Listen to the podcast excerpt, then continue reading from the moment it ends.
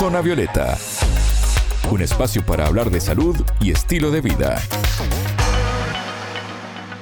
Bienvenidos a Zona Violeta, el programa de Sputnik. Es un gusto recibirlos. Martín González los saluda desde Montevideo. Le damos la bienvenida a Anabela Paricio. ¿Cómo andas, Anabela? Bien, Martín, muchas gracias. Para el 2050 se espera que se dupliquen los casos de osteoporosis en la población mundial, una enfermedad silenciosa y difícil de diagnosticar. Un especialista habla sobre el tema y nos aconseja cómo prevenirla. Zona Violeta, los rostros de la noticia.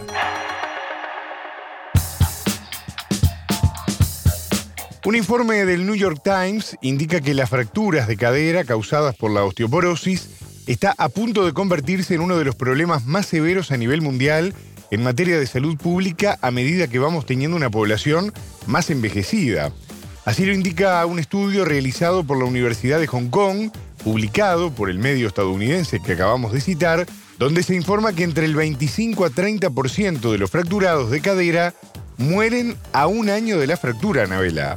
Así es, Martín. Y si miramos a las Américas, solo en México se proyecta que para el año 2050 podrían registrarse unas 230.000 fracturas de cadera. Esto es un indicio de que una persona puede tener osteoporosis según otro reciente estudio realizado en México. Hablemos sobre el tema con una de sus autoras, Patricia Clark, experta en osteoporosis, quien nos contó cuál es el panorama en Latinoamérica respecto a esta enfermedad. En Latinoamérica no tenemos ningún estudio fuera de este estudio en México que nos diga cómo o cuáles serían las fracturas para proyecciones en el 2030 o en el 2050. En cuanto a la prevalencia de las fracturas de cadera, ahí tenemos un poquito de datos. Acabamos de publicar y colgar en nuestra página de la Fundación Internacional de Osteoporosis. Y acabamos de terminar una cosa que se llama el audit, el audit 2021, en donde sacamos la prevalencia de las tasas de fractura de cadera que tenemos actualmente en cinco países de Latinoamérica. Y bueno, pues sí, nuestras tasas de fractura de cadera sí son tasas razonablemente importantes para nuestra estructura no somos desde luego ni la región ni los países con mayor número de fractura de caderas, que son más los europeos que nosotros, pero nosotros sí tenemos tasas, por ejemplo, entre 200 por 100 mil habitantes. Tanto Chile como México tiene unas menores tasas, no quiere decir que tenga menor número de fracturas en crudo, pero las tasas se han estabilizado y, por ejemplo, en Colombia las tasas están aumentando. Hoy se considera que el 19% de las mujeres mexicanas mayores de 50 años y el 9% de los hombres tienen osteoporosis. La fractura de cadera es el primer síntoma de que alguien tuvo esta enfermedad, según Clark. ¿Por qué? Porque la osteoporosis no duele la osteoporosis no nos da síntomas. Y al no darnos síntomas, la gente no, no siente que el calcio va saliendo de los huesos, que el esqueleto se está volviendo menos competente. ¿Cómo nos damos cuenta? Por ejemplo, ¿cuáles son los datos que tendrían que alentarnos mucho? Desde luego, empezar a alertarnos que a partir de los 50 años empezamos a perder huesos. ¿Qué es la otra? Por la jorobita. Ese sí es un síntoma de, ay, caray, ahí puede haber fracturas vertebrales en esas personas jorobaditas. Esta sifosis es una sifosis característica de la osteoporosis. Pero para entonces ya está muy avanzado, ya esa paciente tuvo fracturas de sus vértebras, ¿no? Entonces, los síntomas realmente no tenemos síntomas. Eventualmente, ahora tratamos también de que los médicos pongan mucho interés en estos dolores de espalda lumbares o dorsales que de pronto se presentan agudamente en las personas mayores porque pueden ser también el síntoma de una fractura vertebral. Siempre es bien importante prevenir la segunda fractura. Y cuando nosotros ya tuvimos una primera fractura, el tener una segunda fractura dentro del primero o dos primeros años después de la primera, que le llamamos nosotros el riesgo inminente de una segunda fractura, pues es lo que tenemos que prevenir. Nos detenemos ahora en entender qué es esta enfermedad, esta patología que si bien comienza a verse a partir de los 50 años, su pico de presentación es a los 70 según la especialista. La osteoporosis básicamente es la enfermedad más frecuente que tenemos osteometabólica, la más más frecuente que hay. Y esta enfermedad, ¿qué es lo que sucede? Bueno, es una enfermedad que inicia alrededor de la menopausia y la posmenopausia, en los hombres un poquito más adelante y lo que sucede es que hay una disminución progresiva, una salida progresiva del calcio que nosotros tenemos en el hueso. Eso es lo primero. Y lo segundo, que en nuestro esqueleto está formado por una estructura de colágeno y que forma unas trabéculas, ¿verdad? Y estas trabéculas también, aparte de que se sale el calcio de hueso, estas trabéculas que son este entramado de nuestros huesos, se van disminuyendo de calibre y empieza a ver las que llamamos microfracturas entonces se empiezan a microfracturar estas trabéculas y esto provoca una gran fragilidad en nuestro esqueleto, en nuestros huesos. Anabela, ¿cómo detectan los médicos si un paciente tiene esta enfermedad en los huesos? La densitometría y el FRAX son las dos técnicas utilizadas para esto y Clark nos explicó cómo se realizan. Tenemos un diagnóstico basado en un examen que se llama densitometría que lo que hace es medirnos justamente de nuevo esa cantidad de calcio que tenemos en los huesos. Entonces, a través de esta medición cuantitativa del calcio que tenemos en los huesos, la Organización Mundial de la Salud hizo los criterios de clasificación de la osteoporosis, basados en algo que se llaman P-score.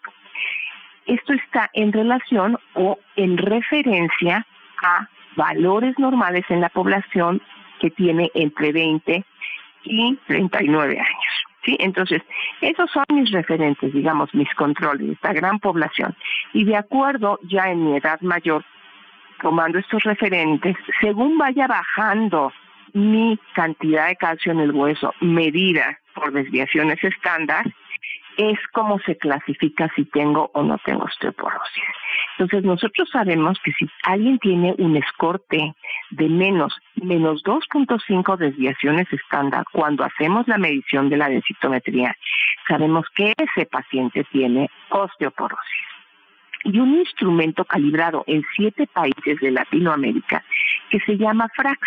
Es una herramienta bien sencillita en donde buscamos el peso, buscamos el sexo, buscamos en la estatura de los pacientes y les preguntamos siete factores de riesgo muy sencillos y tenemos un puntaje y con este puntaje más la densitometría podemos saber si ese paciente tiene un estimado, digamos, importante de tener en el futuro un riesgo de una fractura por osteoporosis. Estos aumentos de casos de osteoporosis también vienen de la mano del envejecimiento de la población a nivel mundial, que es todo un tema aparte, ¿no?